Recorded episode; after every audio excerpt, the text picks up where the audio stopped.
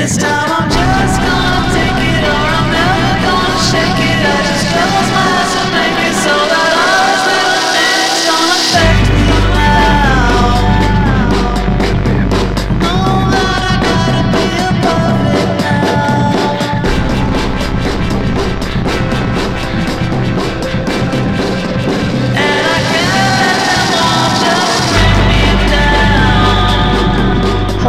and welcome to episode 1424 of Effectively Wild, a baseball podcast brought to you by Fangraphs and our Patreon supporters. I'm Meg Rowley of Fangraphs, and I am joined, as always, by Ben Lindbergh of The Ringer.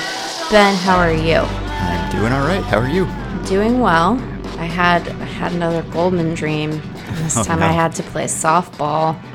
Oh, that's interesting. Yeah, it was weird. I wouldn't think that that would be the aspect of your Goldman experience I that would come back to haunt you. It's very close to to the good things that you do now. I know, and I never did do that when I was there. It's very strange. And on a day I wrote something even terrible. Yeah, maybe you're haunted by your failure to play softball, which could have been the lone bright spot during that experience. Perhaps that's true. I had a, a thought about you and Sam's, uh, your guys' GPS conversation from Ah, the other yes. day, Lay it on me. which is that I, and this is perhaps a question that would be better directed at Sam as, you know, a driving sort, but I, I find like I just use Google Maps on, on my phone and it mm-hmm. goes through the Bluetooth in my car and it says there is a 15 minute slowdown ahead. So I haven't had the experience of being misdirected in in quite a good while because when it's a traffic related thing so that I, I know because it tells me and so then i have confidence that it's not telling me to get off the highway for just no stinking reason mm-hmm. and so i wonder if we just need to get sam a, a different navigation system Yeah, that could be. Actually, we got an email from a Patreon supporter, Jeff Snyder, who sent something along those lines. He said, Not all GPSs are equal. They work differently. Some work better than others, and some have more intuitive controls. For example, most GPSs have settings where you can tell it if you want to prioritize a shorter distance or shortest drive time, settings to tell it whether you want to avoid toll roads, and a lot of other things. These work better on some GPSs than on others, and they're much easier to find and intuit what they mean on some GPSs than on others. And he said, I think that ties in pretty well with the baseball analytics analogy.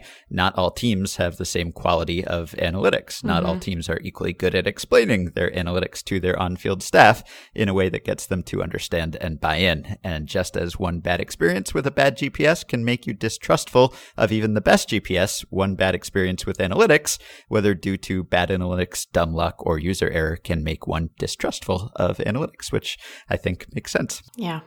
So we got to get Sam a new thing. Although I will say one place where I probably agree with Sam is that GPS is not good at knowing that the highway entrance ahead is they'll like stagger you. They'll it'll be metered so that cars aren't all entering, you know, I-5 for example at once to try to control the flow of traffic. And the worst the worst is when you're in the line, you can't you can't get out of the line because the only way out of the line is to get on I-5 and then Google will say, there is a 20 minute slowdown ahead. Consider alternate routes. And then I'm like, I can't. I'm trapped here. I'll never get to leave. So that part is terrible. It's very easy to avoid all of these problems. Just live in a city that is laid out on a grid so that all the streets are numbered and you know exactly where everything is and you can walk to everything and never drive. I recommend that highly. Yeah. Uh, yeah. Because goodness knows there are no transit issues in New York. Well, not if you work from home. That's true. That that does help things. Okay, so that that's too. that. Yes, everyone should work from home. It's the best, and it's equally accessible to all people, so it's fine. Yeah, you don't see other people, but other than that, yeah. not, you won't be able to go to the grocery store after 4 p.m. because you might have a small panic attack if you do. You see all those folks there, but otherwise, foolproof. I did want to just say a, a PSA, and you just briefly alluded to the fact that you wrote something, and you did the thing that we talked about a week ago that you were planning to write. It's now out there. So you wrote your recap and analysis and philosophical musings about the 12 minute baseball game continuation, and uh, it was great. I really enjoyed it. Thank you. I'm glad you enjoyed it. Writing is really hard. It's really hard when you are out of practice. I need to I need to build up my arm strength. Yeah. And I, I will say, even though he will be irritated that I uh, am saying it again and embarrassing him, I did send Sam several plaintive, will you please read this and make sure it's good? And he, as he is wont to do, had very useful suggestions that made that piece better. So thanks. Thank you, Sam, for editing assistance. We'll thank Dylan later in the episode, but we will thank Sam now. Yeah, I saw some tweets or comments that were like, you should write more, which is probably annoying to hear. I mean, it's probably nice that people want to read more things by you, but also it's not as if you don't write more because it just never occurred to you to write more. Like, I, I would like you to write more so that I can read you more, but you are pretty busy with that other job and other people's writing, which is a big part of it. it. I mean, having edited a baseball site myself, I know that was difficult to plan out the whole site's content and make sure that you're covering everything and then also have to worry about your own stuff. It's a, it's a lot. It is, and we're we're gonna we're gonna try to get in the habit again because uh, you know I like writing too. Even though there were moments while doing this where I was like, writing is impossible. Why does anyone do this? I've said the people. Or I, I give advice to people when they ask me about writing, where I'm like, you should treat it like a job and, you know, get in a rhythm and have a routine. And I think that that is generally good advice. But I also had moments while writing that where I was like, if I do not sit in exactly this chair and listen to the same three Oasis songs on repeat, this piece will never get done. Those were the only conditions under which it could be written. So it did make me um, have greater sympathy for my staff when they um, are struggling with with things. So Do you always write to the same three Oasis songs, or was that was just it changes. That's piece? why it's so hard because you never know which ones are the ones that are gonna do it. What what artist, Yeah. what chair you should be sitting in, how your legs should be crossed. Yeah. it's all very particular. yeah, I can't really listen to anything. There's some I, I can listen to things without lyrics, like I could listen to explosions in the sky or something, Sure. or or I could listen to like Grateful Dead if it's some of the more meandering stuff, and it just kind of you know recedes to the back of your mind as you write, or or classical or something. But most of the music I like, I guess I just like too much to listen to while I write, or it's just Right. too distracting. So that's that's sort of sad because I have to imprison myself in some silent, featureless room in order to actually be productive, which is a shame. But work from home. Yeah. so I think we're going to get to some emails maybe that Sam and I have skipped over, but we have a, a few other things that we wanted to touch on. And I was sort of inspired by a tweet of yours on Thursday that was sort of a, a subtweet of responses to an article that was published on Thursday which I have not read. I have sort of absorbed by osmosis, Yeah. more or less, what it was about. But it was one of these typical, you know, analytics are bad or analytics are, I don't know, I guess just sort of the, the standard reactionary old school kind of like numbers are wrong about certain things and numbers miss things, which no one actually really disagrees with. But Yeah. it becomes this sort of straw man thing. And, and anytime you get one of those columns, there is always a big backlash on the part of baseball Twitter that we belong to. And you tweeted something to the effect of, What if we just didn't? What if we didn't take the bait? What if we didn't rise to this? What if we just kind of let it disappear? And the people who have an appetite for that kind of content can consume it if they care to, but we will just let it pass us by instead of feeling the need to object to it every time. And I agree with that. I want to acknowledge off the bat that I get mad about all kinds of silly stuff. and I am able to persist in my anger, sometimes for weeks. and so I I would not claim that I do this perfectly by any means, and I have gotten mad about much much goofier and less important stuff, although I think we can probably agree that like what Nick Castellanos thinks about analytics does not actually rise to the level of important really in any sphere, even in ours.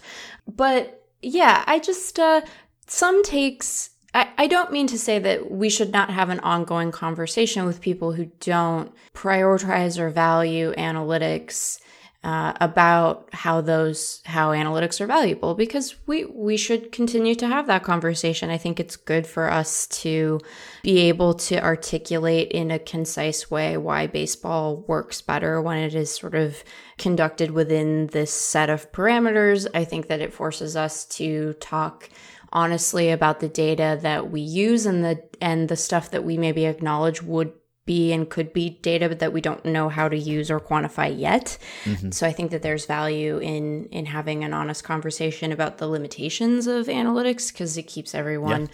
on their best behavior. And I think some takes are just like obviously bad. And they're right. they're obviously bad. They do not require further dunking. They dunk on themselves because mm-hmm. they are obviously bad. And I think that, you know, the the nice thing about winning is that you can you can meet situations with a spirit of generosity. I imagine that Nick Castellanos found the last year of his professional and probably personal life as a result of the professional bleed over to be very frustrating. Mm-hmm. And some of the things he said in that article were like goofy and wrong. Mm-hmm. But there is also, you know, I think we can be, we can have a generosity of spirit towards someone who found himself in a situation where he felt devalued by a particular way of conducting baseball that he maybe doesn't have a perfect understanding of. Despite being at times a very good player, especially at the plate, not in the field. That was very bad. I'm sure he felt bad about that too, but in a different way. And so I think that we can probably look at that and say, hey, here's a guy who's like had a hard time. And now he's in a good situation with the Cubs Probably because the Cubs looked at his bat and were like, you know, this is a good bat. We should have right. that in our lineup every day. Yeah. The article's like he has spray charts that show that he would have been better away from Comerica, and it's right. like, well, it, that's data. I that's mean, data, right? right? So you're like, you're like, hey, you're you're so close. Just take one more step. yeah. And so I and so this is easy to dunk on, and and I understand that there is still within our community and part of the world an impulse born of fights that I did not have to have in public and so I will acknowledge that too where you had to you had to push your way into a system that did not have space for you. And so I think uh, having a defensive reaction is totally understandable. And we can just let some of this stuff go because mm-hmm. it's it's just obviously bad. It's an obviously bad take. It's an obviously ill-informed take. I think would probably be the right way to characterize it from a guy who's had a tough time and uh, and now is in a better situation and is like, "Heh, I mm-hmm. gotcha." So we can just we can let some of these go. Yeah, and it's switched from punching up to punching down in the past yeah. 10 to 20 years where yeah it used to be that this was the majority take on things. And so you had these outsiders, this fringe group that looked at baseball a different way, and no one was listening to them. And they weren't getting the prominent jobs at media companies. They weren't getting the jobs with teams. And so they felt the need to take this sort of snarky adversarial stance because that was the way to get heard. And it arose out of their frustration at, at being marginalized, I think. And gradually that way of thinking infiltrated the game and has now become the dominant way of thinking. And so when one of these articles comes out or we get these quotes from a player, it just sort of reflects more on them than on anyone else. And it's just not really necessary to celebrate it every time or, or to dunk on it and celebrate the dunking in right. the way that we once might have because it would have gotten us attention or it would have made the point in a stronger way than we would have to now because you just had to be heard. You had to shout just to try to break through. Whereas now you really don't have to do that. And so there's a feeding the trolls aspect of it. If you do give it a lot of attention, that is probably what the person who said those things or wrote that article wanted. Not mm-hmm. necessarily. Sometimes they just legitimately believe those things and think those things and they're just speaking their mind. But sometimes they are trying to rile up the numbers nerds and we always seem to take the bait. We're so rileable. yeah. And, and that perpetuates this kind of article, I think, because yeah. if there's an audience for it, then someone's going to keep writing it. So it's kind of frustrating because you see certain things and, and the critiques of numbers and sabermetrics. Uh, There are legitimate critiques, of course, and, and there are a lot of things you could say about the effect that it's had on the game and many negative, perhaps, effects that have come from it inadvertently. But also, you see people critique the numbers or say that there are certain things that numbers can't quantify, and and sometimes that's true, but other times it's not really true. I, I mean, there's a, a sentence in this article that says, "And where are the analytics that show how being thrust into a playoff race instead of being stuck on a team that has been outscored by 257 runs can dramatically change your performance?" And you could do an analysis of that. Mm-hmm. You could look at players who've gone from bad teams to good teams in the middle of a playoff race and see if it actually affects things. I would guess that on the whole, it probably wouldn't, and players are who they are, but there could certainly be cases where that's not true and a player is energized. And just because I'm a numbers person doesn't mean that I would deny that that could happen or that there could be clubhouse effects. Uh, I mean, no award doesn't account for those things, but we're honest about it not accounting for those things and that there might be things that it doesn't account for that are actually valuable. So maybe it's partly something we brought on ourselves by being a bit dogmatic in the early years where we would just dismiss these ideas out of hand and sometimes there was more merit to them than the first wave of sabermetricians allowed. So it may be sort of a response to things that we aren't actually saying anymore, but Yeah. maybe were said at one time, and that person just hasn't updated their understanding of, of what the current conversation is. But yeah, I, I think the point is just let it go, let it slide, read some of the other really excellent baseball writing Yeah. and interviewing that's going on all around us. Yeah, we learned that Nick Castellanos, in addition to being a bad outfielder, is an Bayesian. Not updating priors. Right. Yeah, like, you know, I, I went to Saber Seminar and uh, all the team people were people uh, for I knew, right? We knew all those folks. Dave Cameron's wearing a team polo now. Yeah. Well, it was like a pullover, like a little half zip uh, Yeah. uh, performance uh, sw- sweatshirt. it was not a polo. I will not impugn him and add him to the polo brigade. But you know, we we like won this fight. All the front office folks think the way we do. I think you're right that they, you know, the, are thinking about baseball and analytics has advanced and is more nuanced and open to you know eh, not to say that the the first generation didn't acknowledge their own uncertainty but i think is because we are able to quantify so much more we're able to think about uh, different pieces of information that we might have excluded before as having value now. And all of those things are true. And if we want to have a conversation about that i i vote that we just have that conversation. We don't need to spend part of it acknowledging this silliness right? This was like when when the home run thing came out and they it, i don't remember who wrote that one. It might have been also Nightengale you know, talking to Goose Gossage about his preferred aesthetic of baseball. And I got so, this was a day where I got so mad. I got so mad at baseball Twitter for spending all this time. I was Yeah. like, do not, don't you dare undo the aesthetics conversation I've been wanting to have for 10 years by ceding this ground to Goose Gossage. You don't have Right. to just ha- be the baseball aesthetics conversation you want to see in the world. Just have mm-hmm. it. It Yeah. doesn't need to have this silliness.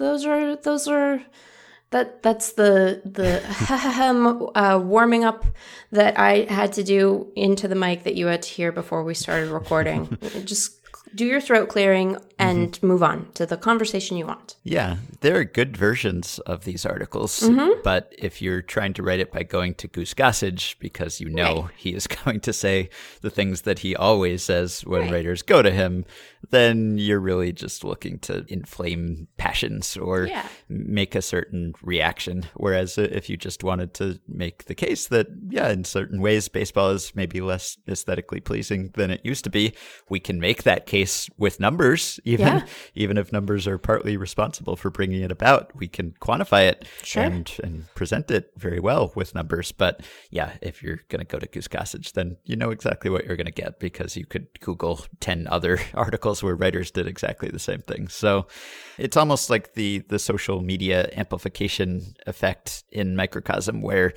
whatever the worst take is or Yes. the worst news is, we are hyper aware of it because it, it might have happened in an earlier era, but we might not have known about it. So there were terrible baseball articles being written all the time, many more than there are today. Oh, yeah. And yet we would not come across them because they'd be in the local paper or whatever, and they would not be on the internet and they'd not be nationally accessible. And so now, whatever the, the worst article of the day is, that's the one that we all know about because people are tweeting about it. And that's kind of unfortunate. It's like there are a lot of things that I like about Twitter. I know it's it's true though. um, I I do like interacting with readers. I, I think they generally don't say certain things to me that maybe they have said to you, and uh, I am lucky in that respect. So that's part of it. But uh, there are a couple things I really like about Twitter. One, it's very helpful in a reporting sense. So if I want to talk to some minor league baseball player or something, I can follow him and often he will follow me back, or I could even tweet at him and then he will follow me back. And then suddenly I'm talking to that minor league player and it's so much easier than going about it some other way. So it has been very helpful for finding sources for stories. And then another thing I really like about it is that I am constantly coming across people on Twitter who have hundreds of thousands or millions of followers, and I have no idea who they are. And sometimes, even when I try to figure out who they are, I can't figure out who they are. It- Yeah. Like maybe they're YouTube stars or they're like EDM artists or DJs or I, comics, or I don't even know what they are. But I really like being reminded constantly that there are people who are famous who I have no idea who they are. There are just so many quote unquote celebrities out there who have these large followings that I am completely ignorant of, which I, I kind of like because it's sort of humbling in a good way. And it reminds me that we are all off in our own little worlds and that the things I care about are not the things that a lot of other people care about and vice versa. And you can find a, a large audience and yet be completely unknown to other people. And I like that about Twitter. But the thing I don't like about Twitter is that you get these articles where people will say, I don't know, a trailer comes out or something, and it'll be like, the trailer for this movie is out and people are not liking it. And then there will be like five embedded tweets from people with five followers or something who are complaining about that thing. And you Right. can get an entire article just out of like searching for someone who doesn't like a thing and then embedding those tweets. But of course, you can always find someone who doesn't like something or is saying something about something because there are millions and millions of people and they're tweeting all the time. So it's one of those things where people are not any worse than they used to be. I don't think it's just that we are exposed to the worst of them much more than we used to be. Yeah, I think that that's right.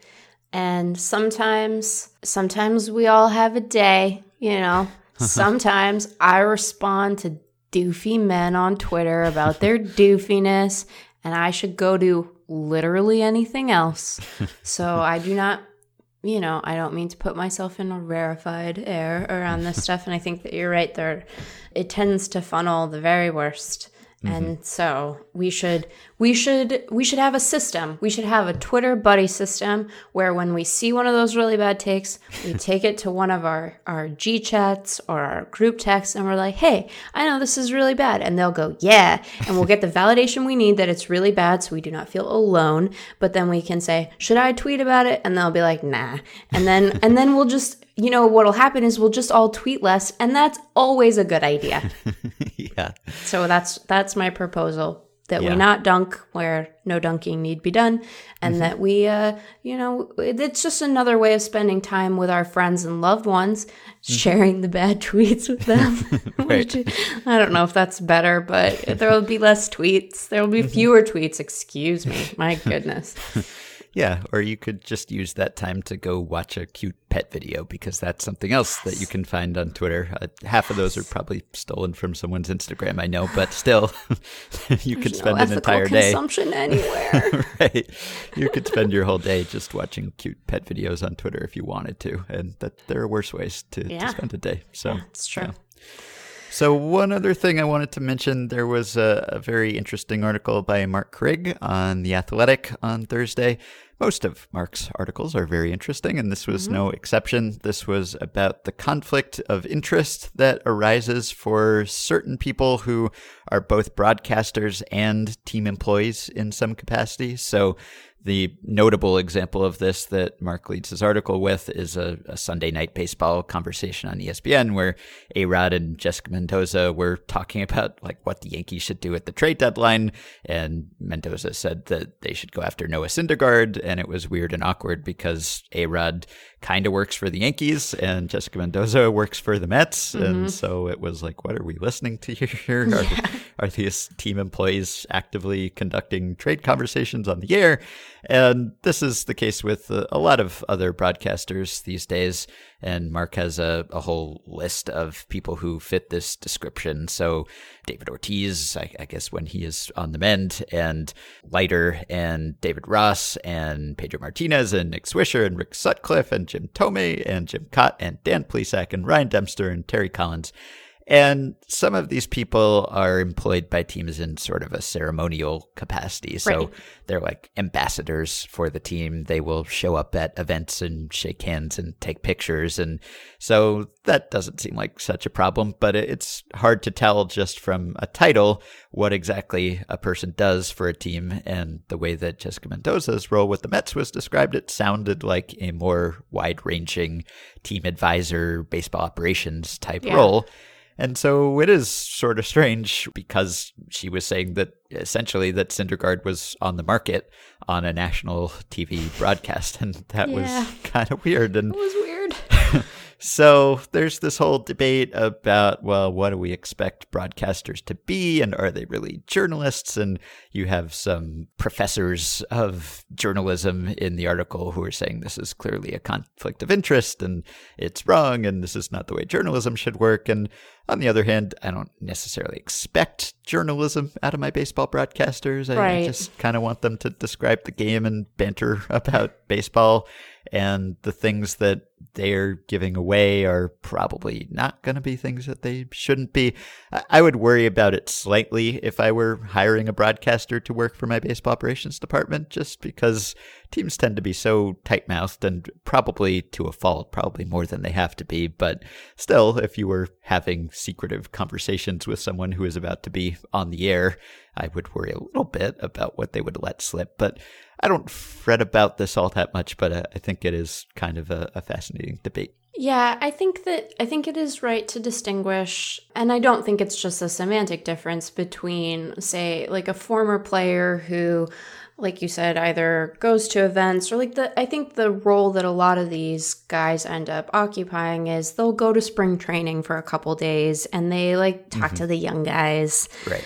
Right, because if you're a young prospect in the Yankees organization, like hearing from A Rod is probably really cool, right? Uh-huh. Like to hear like this is you know, like learn from my mistakes. Here's how to be a pro, like you know.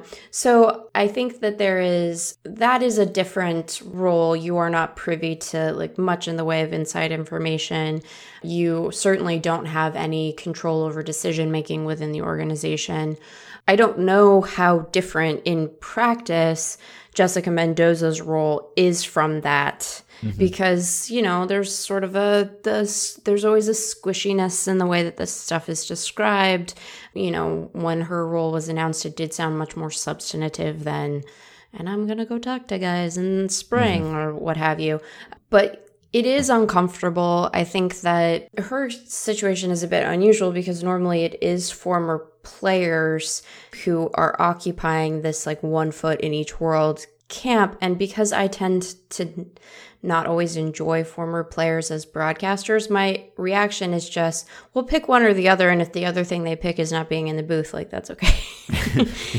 but Mendoza occupies a different a different kind of spot in the landscape where I think it would be yeah. a real shame for not just for ESPN, but like for all of us to not have her perspective anymore because there are so few women who occupy that role. Mm-hmm. There are not a lot of women who occupy the role that she seemingly has in the Mets organization in baseball either. And so, yeah.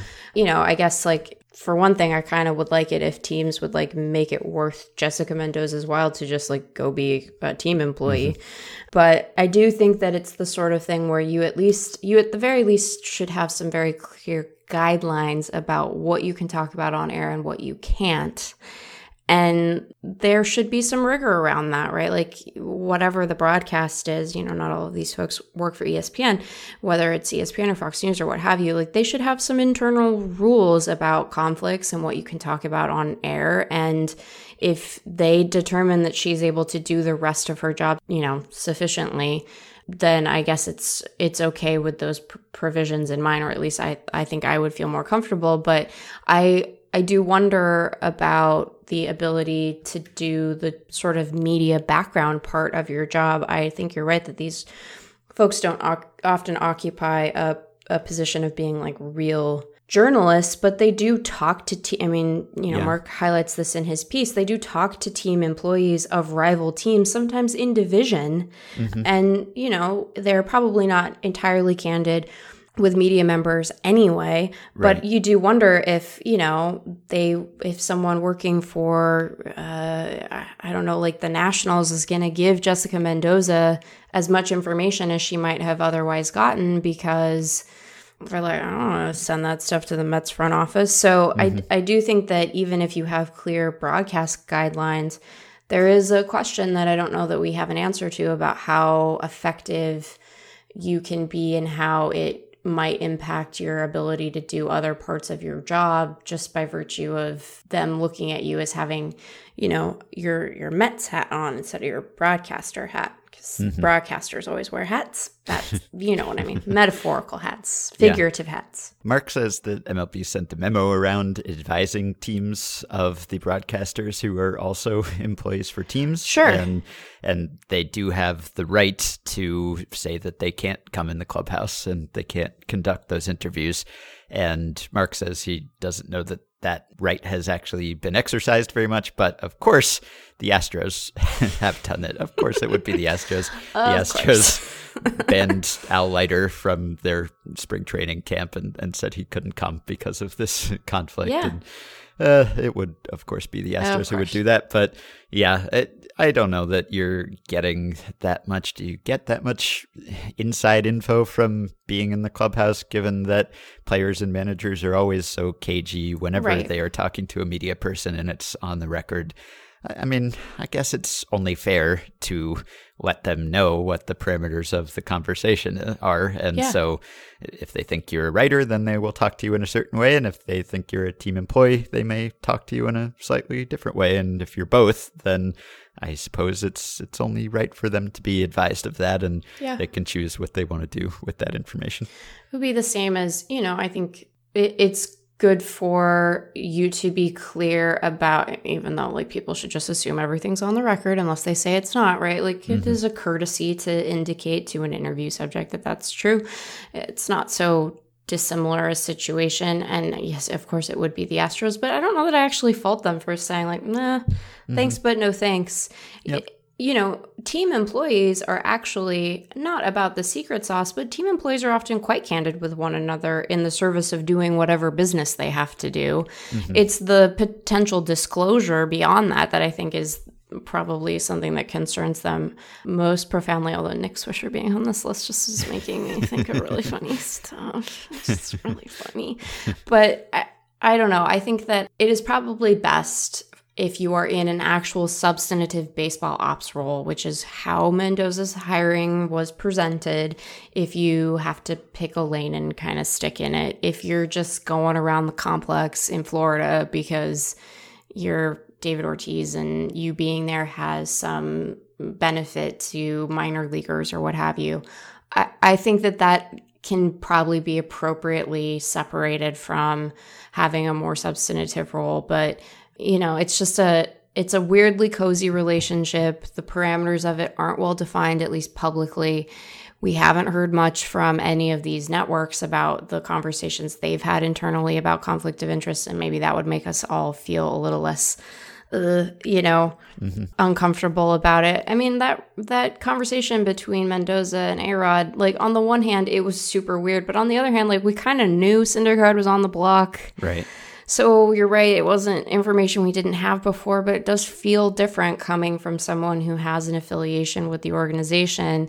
I didn't think about A Rod as being um, closely tied to the Yankees in that moment, which is maybe a Meg problem. But I was like, eh, he's not making baseball ops decisions. Yeah. no. Yeah, and evidently his actual role with the team has sort of been dissolved recently. Right. So, eh. Yeah. But yeah, Yeah. it's probably better to have clean lines about this stuff. Mm-hmm.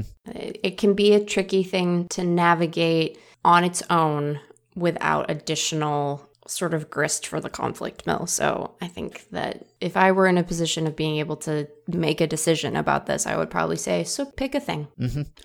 All right. Should we do a couple emails here? Yeah. Okay. We don't have to do all the ones that I highlighted because, like, we did that thing. We're like, what are we going to talk about? And then we're 40 minutes in, and Dylan's probably like, oh, you guys are the worst. yeah. But there were a couple that I thought were interesting. I will start with one from listener Sean, who was watching. He says, I was watching the Indians game. This is from uh, earlier this week.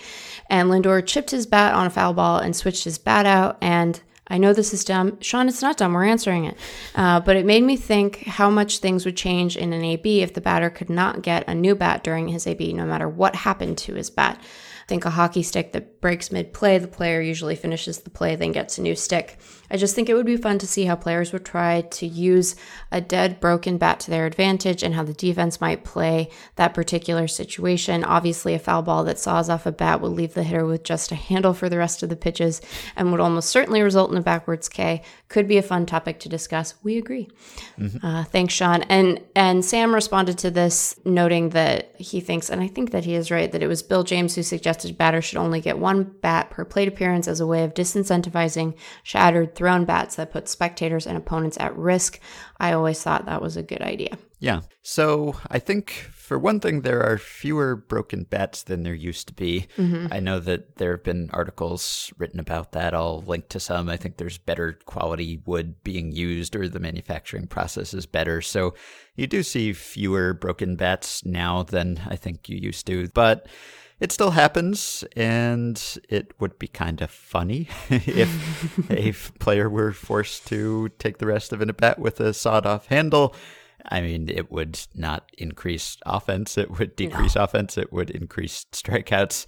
That is just about the only outcome, although it's possible that a pitcher could be so psyched out by this that he would just not be able to throw strikes. But I would guess that that would not be the case. If you literally can't swing, then all you have to do is lob it into the strike zone, and that'll be that. I guess you could bunt with a bat handle, but it's probably not safe.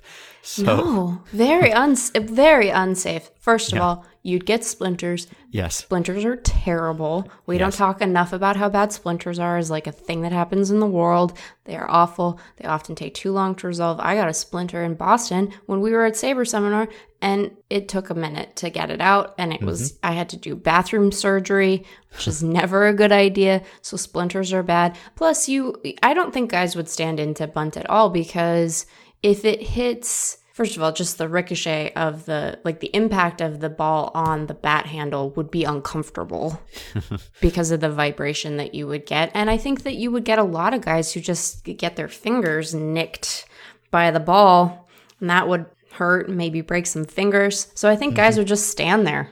I don't even think they'd try to bunt. Yeah, which wouldn't be much fun after the first time. would it? It would only be it would be fun the first time and it would be fun well it would be tragic in a way that we would like need to worry about but it would be fun the first time a guy really just cannot throw strikes. Yes. but then uh, then it would be a lot like the uh, the intentional walk thing where we'd be sitting there waiting for something to happen. And you know Miggy only hit that one. Got that one hit. Right.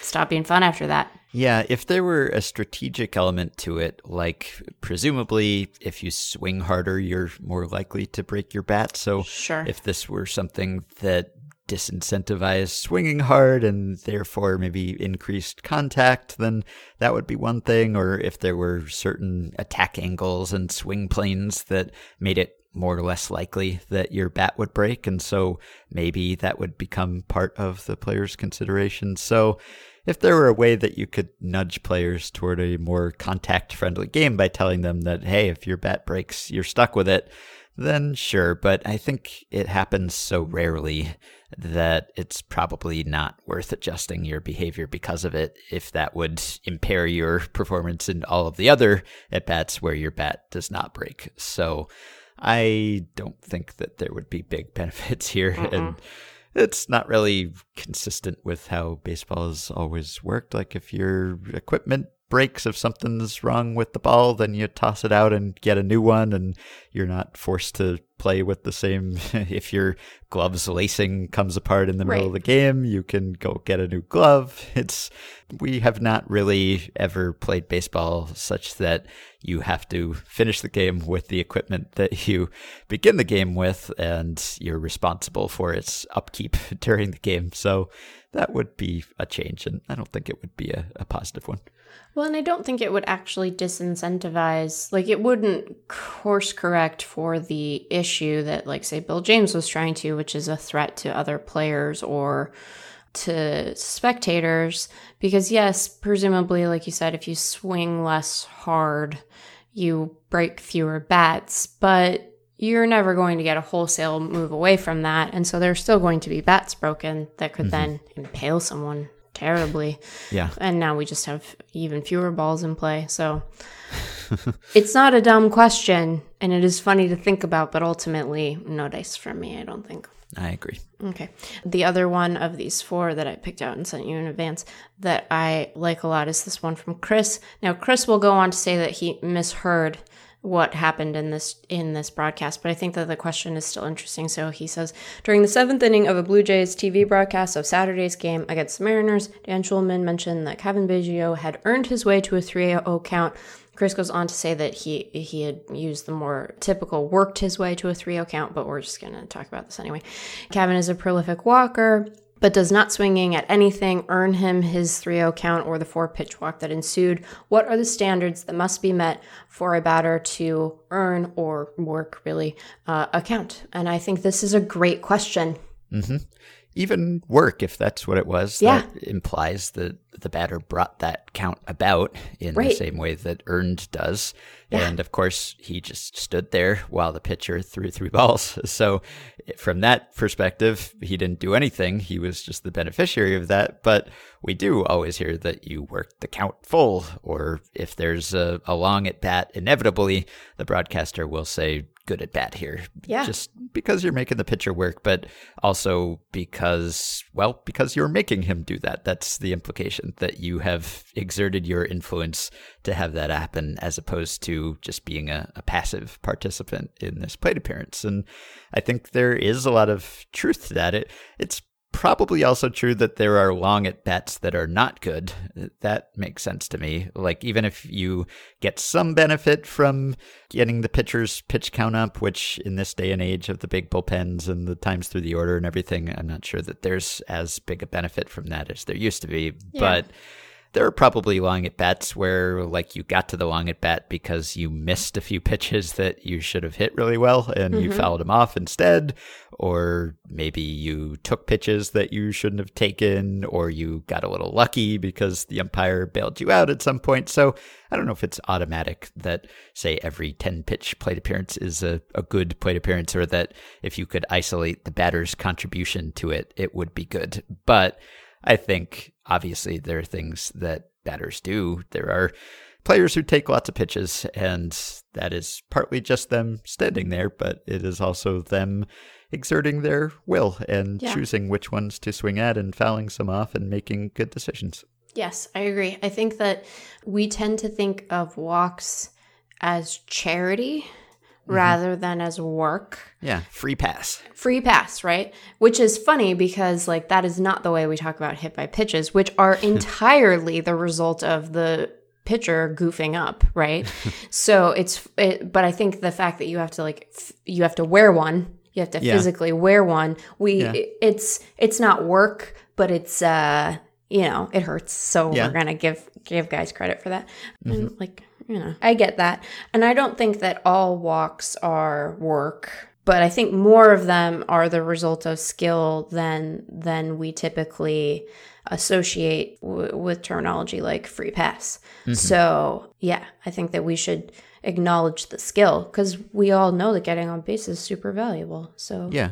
And uh, we get the question from time to time whether certain batters get smaller strike zones or bigger strike zones. Like, do certain batters get the benefit of the doubt? And from what I've seen, obviously catchers can influence the size of the strike zone. Even pitchers can if they are working at the edges and they have good command and they kind of put it where they want to and they can just expand by a, a couple inches cleverly and subtly. From what I've seen, batters don't really have that same ability. I think maybe there's an experience effect that I've written about before where veterans will get some benefit of the doubt, but I don't think there are certain hitters who really tend to get like a lot of extra real estate or get a smaller strike zone. But of course, there are batters who have a much better sense of the strike zone and they won't help the pitcher out and they won't swing at a pitch that they shouldn't swing at that will be a ball. So that's a big part of it. It's like mm-hmm. When you don't swing, you are deciding not to do something, but that's still an action that you're you're taking. You're deciding not to take that action, and it takes a lot of restraint because it's hard not to swing at Yep. pitches that are going really fast and moving a lot and look a lot like the other pitches, and not everyone has that ability. So just to get into a deep count is kind of a, a credit to the hitter because he has not gone out of his way to swing at pitches that would be balls. And if he has fouled off some tough pitches to extend the at bat, then that's something too. So yeah, there's there's work. You got to put in the work to get to a not necessarily a 3-0 count, but to get longer than that. I mean, there are at bats where the pitcher is just so wild that no one would have swung at those pitches except a, couple guys. But yeah, it's it's tough. You got to earn it. yeah, it's a good question, I think. Yeah, I think even so if too. even if uh, you initially misheard, you then figured it out. That's a Yeah. good question. We got another question about the underutilization of skills. So I guess this is kind of a good follow up from Daniel Mm-hmm. in New Haven. Hey, how's New Haven? Uh, I often think about the premise that if a base runner has a successful steal percentage greater than 70%, then they should be stealing more often, as this will increase overall expected runs. What else could this idea that too much success entails an underutilization of a skill be applied in baseball? For example, shouldn't this entail that if a player is a top fielder at their position, they should inherently be playing a more difficult and important defensive position? While this may not be feasible for all players, e.g., the best defensive first baseman, shouldn't the top defensive second baseman certainly be tested out at shortstop, assuming their skills still mostly translate. Thanks so much. So, the idea here, despite all my misreading, is shouldn't we try guys out at other stuff when they've shown they're good at some stuff? And what are some of those uh, places? And I actually don't think the defensive spectrum is a good example of this at all. yeah. Yeah, there are cases where someone could probably handle a more challenging position, and sometimes it's because there just happens to be an even better fielder at that position Sure. for the same team. So, like Mookie Betts could play center field, but the Red Sox have Jackie Bradley Bradley, in right. center field. So, yeah, that kind of thing happens, and I suppose you could say that he would be more valuable to another team, so they could trade him and get even more than he's worth to them. But he's Mookie Betts. He's Yeah, he's worth a whole keep- lot to them. Yeah, Yeah, just so- keep Mookie Betts. I think that's a good idea. So, yeah, I, and like sure, a, a second baseman who grades out really well at second base, maybe he can handle short, but maybe he has the range for it, but not the arm. Right. And so there are things like that where if you're, and obviously like catcher is a good example. Like Sure. catcher is a, a premium defensive position, but if you're a good catcher, that doesn't mean you can just go out and play a good center field or Right. something. So But I do think one place, and you know, like you have guys who are playing positions that are, you know, where they're perhaps in a different era would be just barely keeping their noses above water, but because of good positioning, for example, they can play a position that is further up the defensive spectrum than they might otherwise because they just get told, hey, stand there instead. And mm-hmm. over the course of a season, it works out fine. And then you get to have that bat in the lineup. But I think that a place, I wonder, I wonder if a place where this is true actually comes not with play on the field, but with the transfer of sort of institutional baseball knowledge from veterans to rookies toward the end of their careers. So you have guys who've been in the game. Like I bet, you know, we might not agree on the analytics. Just to take us all the way back to our uh, the beginning of our conversation with say Albert Pujols, but I bet that Albert Pujols would make a pretty great coach.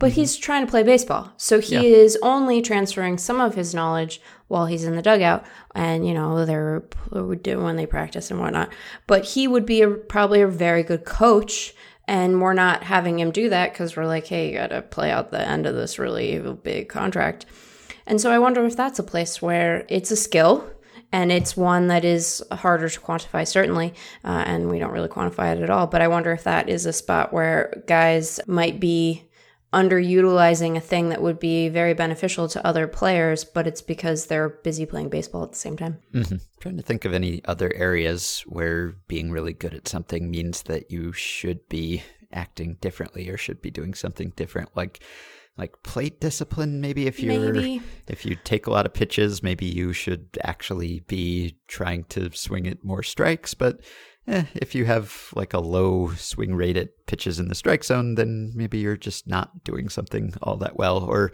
or like the complaint that people would always have about Joey Votto, where it's like he's got to drive in runs, he's taken all these walks, and it's probably not true, but it it could be true at certain times. Maybe if depending on the day and the situation and who's behind you in the lineup, maybe you want your best hitter swinging away, even if in general it's good to take walks. But eh, Or like I could see this isn't exactly the same thing, but I could see, you know, guys who play a lot of positions in the field and are praised for their positional versatility. I could see the distribution of their innings at different positions being not perfectly optimized, mm-hmm. right? Where they are not playing where they maybe ought to, but you're presumably getting some benefit from whatever guy is in that spot being in that spot. So maybe Yeah. it kind of just balances out in the long run.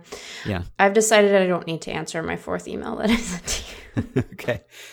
Well, we did just get one from a Patreon supporter, Jeremy Bernfeld, that I was reminded of because of something you just said about how players don't necessarily pass along all their knowledge because they're busy playing instead of coaching. But Jeremy said, spurred by our recent discussion of Yu Darvish learning his knuckle curve from Craig Kimbrel, it seems there's a professional unwritten rule among baseball players to provide each other tips, feedback, and coaching. Isn't this akin to revealing trade secrets that hmm. should be highly guarded? Aren't these players competing against one another for playing time, contracts, and fame? I'm not referring to little tips about facing a particular pitcher, but I think I would be private about a big element like a new pitch. Don't get me wrong, I love it, but I'm surprised by how often this appears to happen. I think you just like it's really important to be able to not be miserable at work. Yes, right. I think is the thing. I think that when you don't like your coworkers or you have a contentious relationship with them, it affects your ability to think about anything else at all. Mm-hmm. Yeah, right. So you you don't want to be rude. You have to Yeah. get along with these people, and if they're like, "Hey, how do you throw that?" then you just don't want to be the person who's like, "I'm not going to tell you, but I am going to spend the rest of the season in very close proximity to you." So yeah. it's like- just awkward. Yeah, imagine you're in a you're in a major league bullpen and you have one cool trick that could Yeah. unlock a prospect's potential just came up. And you are you going to be the guy that says, "No, I'm not going to help you." And then you have to sit on that little bench all together so close. Right. That sounds awful. Yeah, and it's like a pay it forward sort of situation Yeah. because probably someone helped you and showed you some tip, and so you want to pass that on to the next generation, or at least you Yeah. probably should want that. Maybe it's like an example of biological altruism. You know, why do we, why do any animals do things that don't directly benefit us? Sometimes it benefits our family or it benefits our tribe. So there's an evolutionary advantage, and in baseball, your team is your tribe. So there are times, though, where it crosses teams. Like there's the now famous example of Mariano Rivera teaching Roy Halladay his cutter. And I know that Tyler Kepner, who I think told that story, said that some Yankees hitters weren't thrilled that suddenly Halladay was throwing a really great cutter that their own teammate taught him. Yeah. Not sure how much of that was like ragging on Rivera and how much of it was genuinely like, why are you helping out the enemy here? but that I guess it's just part of the like baseball brotherhood, and we're all part of the same profession that is limited to a, a very small number of people, and it's this highly specialized job, and so even across team lines, you share that sort of thing. Maybe in an earlier era, that would have been less likely to happen, but players typically don't really hate each other these days. Yeah. And like they're making way more money than they used to, and they don't have to get off-season jobs. And so i think their financial futures are more assured than they used to be. So that's probably part of it too. And I, I think they probably know that, sure, maybe, you know, a guy learns a thing a little earlier if someone else helps him out. But, it, you know, the, the amount of time that a secret is really a secret in baseball is so, it's so brief anyhow yeah that I think that they probably, on balance, would say, you know, like let's all get along at work and you know mm-hmm. treat treat young guys well. There does seem to have been a real sea change around like the expectation for how veterans interact with rookies, which I think is incredibly positive. yes And so I I think that it's probably just like, you know, we gotta we gotta get along to get along. Mm-hmm.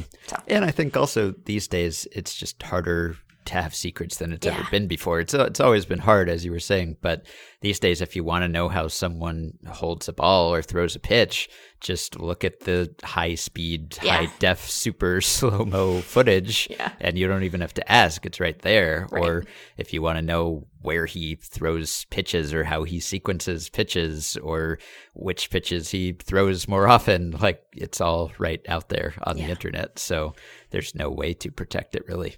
yeah. So so be nice. Yeah, it still does happen. Like there was a little anecdote that was written about that I recounted in the MVP machine where Pat Mahomes, the former pitcher, said that in 1991 he asked Jack Morris how he threw his splitter. And Morris said, Get away from me, you little, very profane word. You'll be trying to take my job next year. So that attitude is out there. And and I get it. Like if you're in a positional battle with someone who is Sure. fighting for the same job as you in spring training or something, or you know that a benefit for an improvement by one player would directly harm your chances, then yeah, I mean, I wouldn't really fault a player for trying to live their dream and preserve their future and take care of their family and everything by making sure they still have a major league job. But I guess usually it's not quite so obvious how teaching someone something might hurt you. So I, I guess it's just kind of a social nicety. Yeah, I think that's right. Last thing, are you enjoying the Felix experience? This is probably like a whole podcast and an article or something, but like Felix has been back for two starts Yeah. and they've been pretty Fine. good. Fine. Yeah. Yeah. He's he's lowered his ERA from 6.52 to 6.02, Yeah. which is a positive. Yeah.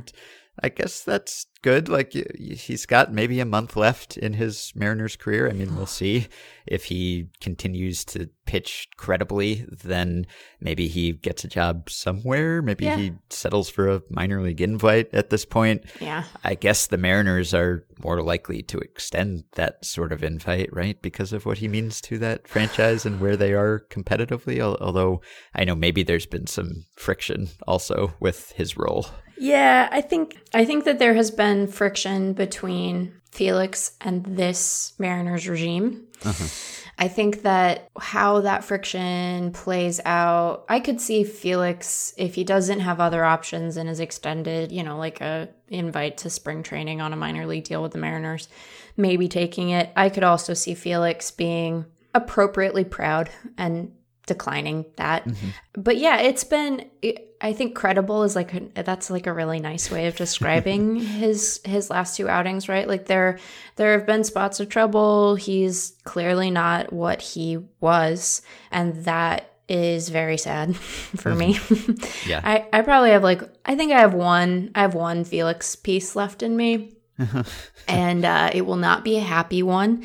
And I've been kind of like accumulating stuff over the last couple months about it. But um, it is nice that he's not getting blown out. You know, his first start back, he pitched well enough and was in line for the win and then had got a no decision. So it felt very, vintage Felix, even though he did not look like vintage Felix, but he had a couple moments where you were like, yeah, I get this. It's weird to have Felix's changeup like not work. That Yeah. feels gross. Yeah. So it's been it's been okay. I didn't watch a lot of that uh, Seattle game, that Mariners game yesterday, but I did watch the first couple innings when he pitched. So he is accomplishing something he did before, which is he's making me watch Mariners games. So in that respect, it's it's like old times. But yeah, I I just he is such an important he's such an important athlete to the city of Seattle. He's so important to the Mariners franchise. This is going to sound like overwrought, but like Felix is a big part of why I have the job I have now in a mm-hmm. roundabout sort of way. So he is a, a player who will always be very important to me personally. I feel the most like a fan when I am engaged with Felix pitching in one shape or another. So mm-hmm. I'm very relieved that this is not embarrassing because I was nervous that it would be embarrassing and that was going to be heartbreaking in a way that I would not make let you make me talk about in public. Yeah. so this is this is nice. You know, he got I, I he got a I'm pretty sure he got a win maybe yesterday, maybe not. I think he did. Yeah. Yeah. So, So it'd be nice if he could just close out this month by. Actually, he didn't get the win, but was it another no decision? yeah, Oh, it wow. was uh, Matt Magill got the win. Good for Ah, him. But well, good for him. hopefully, Felix can just keep going five and giving up two runs or something for the rest Yeah. of this month. And That's a credible. That is a credible back of the rotation guy. right, yeah. I mean, it'd be great, of course, if he had like one more gem in him. That'd be Yeah. wonderful. But I just don't know if he does. There was there was a very brief moment, and it did not last more than an inning or two. But that first start back against the Blue Jays, he he retired them. It- like I think he was perfect, like through one. it was like one inning, and I will admit, a part of my brain was like, "Do it." Do it. No hit the Blue Jays. Perfect game the Blue Jays. It it was not to be, but like that part of that lizard part of my brain is still t- it- turning when it comes to him. So, Yeah. uh yeah. Yeah, I could see how he would want to go somewhere else if he does want to keep pitching and Yeah. doesn't get a good offer that you might just want a fresh start. You might not want to continue on in a diminished capacity and role Yeah. for the place where you were a star and Yeah. the face of the franchise and all of that. It might just be easier to go somewhere where no one knows you and no one remembers what you used to be and just try to make a living at it. Yeah. On the other hand, maybe it means something to him to be a career Mariner. I- He's the one Yeah. who stayed where so many other Mariners left. So Yeah. I- I don't know. In a sense, it's sort of a, a shame when players who've had great accomplished careers and have spent those entire careers with one team, then like their journeyman phase in the last year or two, where they play for all these teams and then you forget that they ever played for those teams until you see a picture of them in that uniform and it's like Yeah. weird bizarro world. Yeah. There was a moment when he when Servais went out to pull him from that Blue Jays start. And I will say, like, there has been friction between Felix and this Mariners regime, as I said, and some of that has specifically been him in Servais not aligning. That's a mm-hmm. nice neutral way of putting it. And that exchange was actually very pleasant and and friendly, which made me happy and relieved. But there was a moment where, you know, all the guys come in because Felix is getting taken out.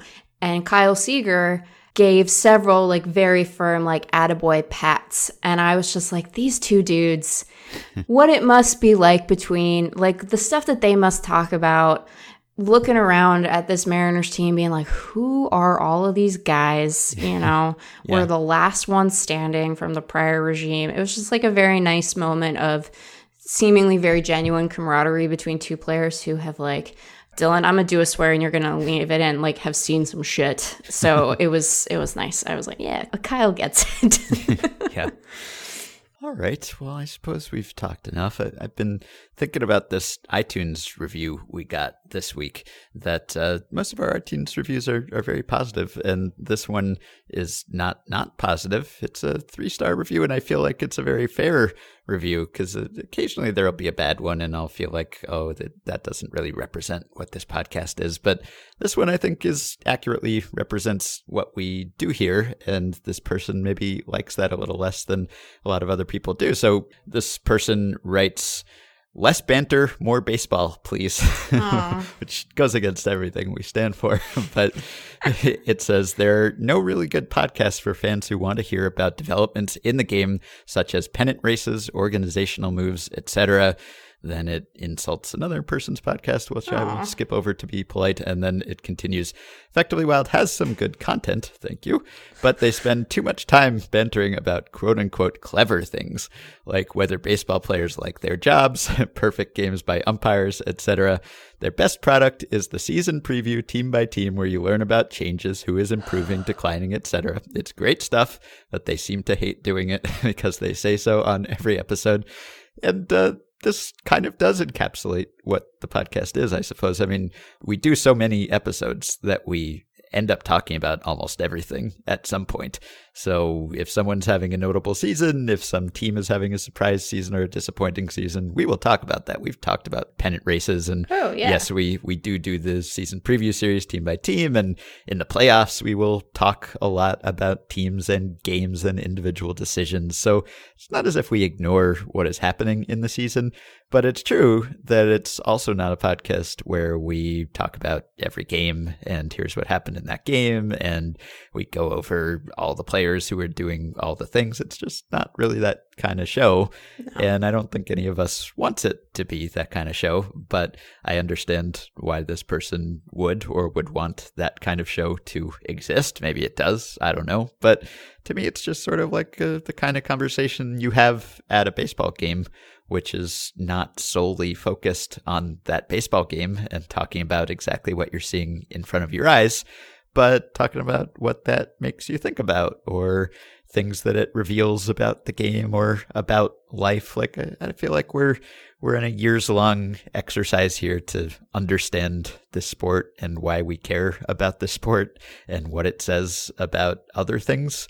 And it seems like the stuff people find most memorable about the podcast is not our trenchant analysis of someone's roster construction. It's the strange stuff and the silly stuff and the tangents we take. So that leaves a little less time for talking about the pennant race, although we do talk about that too. It's just that it doesn't change that much from day to day, so there's only so much you can say. Blame baseball. I can I tell you, I never look at our iTunes reviews. yeah, I, I do because uh, they're generally nice and yeah. it's positive reinforcement. And if there something is, is negative, feedback. then yeah. yeah. I would take that into account too. Like this person is making a, a legitimate critique here. It's not necessarily one that I, I want to make changes based on, but sure. I also understand this position. Yeah, I think I think that that's fine, and I hope that you send an email to every front office telling them to have more interesting pennant races. We'll talk about them all the time. Yeah, right. Mm. Maybe it's also just that we watch less baseball than people would think given our jobs. I mean, we watch a lot of baseball in that it's on in the backgrounds and we see the highlights and we see the interesting things, but because we're not covering one team, we're not analyzing the sports through that lens of like individual games and individual decisions. So we talk about the notable stuff, but I rarely sit down to watch a full three hour game because I'm not rooting for any one team. And so maybe I consume the sport on, on a more 30,000 foot view, I guess, than most fans who are coming to it through one team and watching that team's games every day, as I think we all probably used to. So it changes how you consume the sport, I suppose. now I'm looking at these I watch a lot of baseball games front to back, which I shouldn't do actually. I should watch fewer of them front to back. It's a bad idea. It's not an optimal use of time. But yeah, I think you're right that, you know. The third review from the top says Meg is my favorite. you should read more of these. I'm looking at the I'm not going to do it. I'm not going to do it, Ben. I'm going to say no. saying no to the devil today. But yes, we appreciate uh, constructive feedback, and not all feedback has to be positive. And I like the the one bad review in here that says the other two don't care about baseball at all, and I don't think they know me, Ben. I don't think they know me. No, I don't think so. Which of us is it that doesn't care about baseball? I don't know. They think you care a lot about baseball, and they think that Sam and I don't, don't care about baseball at all. How about that? I can assure you that's that's not the case. That uh, that I care more than than you care. I think we all care. We all care. We all Yeah. care, and we're grateful that everyone listens. And uh, you know, we'll just strive to to to keep getting better where we can. Uh, but we will definitely not stop the clever talk. No, there will not be less banter. No, we we like will to banter. continue to try to be clever where we can. Yeah, it's nice. All right. Well, talk to you next week. Sounds good.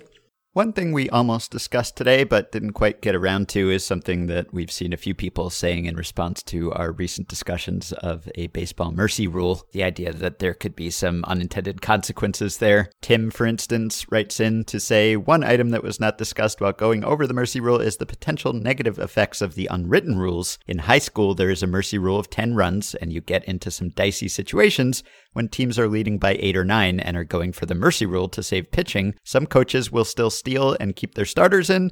Others will call off the dogs a lot sooner, trying to keep the game going to get their backups some playing time. I could kind of see it going either way that either you would want to trigger the mercy rule and so you would try to run up the score, but maybe it might have the opposite effect where it's almost embarrassing to lose by mercy rule. And so maybe it would even be amplified because you were trying to trigger that. You could also have teams that are far enough behind that they almost certainly would not be able to come back, but are not quite far enough behind to activate the mercy rule. Maybe they would try to have the score run up against them. So if a team's down by eight runs or nine runs or something, maybe they put in a position player pitcher just to try to end their suffering sooner and not have to actually use good pitchers to get through the last couple innings of a game they're not going to win. So all of that could happen. Tim also raises one more interesting question. He says when the mercy rule comes into effect to cause a walk-off, high school teams generally celebrate on a level between normal high fives and mosh pit at the plate. My guess is that Major League Baseball teams would not celebrate at all. I kind of wonder if you had a walk-off hit that knocks the other team out by mercy rule, what would the etiquette of that be? That's something that we should probably discuss at greater length on an episode at some point. But players are just so hardwired to celebrate walk-offs. And yet if you're walking off by mercy rule and you're really embarrassing the other team if you're celebrating, I'm sure that would be something that the other team would be salty about. So maybe you would just have this general milling about even though you just won the game, which would be weird. Almost like when a game ends on a replay review and you see the players celebrate, but then they have to kind of hang around and wait to see if the call will actually be upheld. And then once it is, the moment has passed and you can't really celebrate with the same fervor that you would have otherwise. Anyway, we will see, or maybe we won't. You can support the podcast on Patreon by going to patreon.com slash effectively wild. The following five listeners have already signed up to pledge their support to the podcast,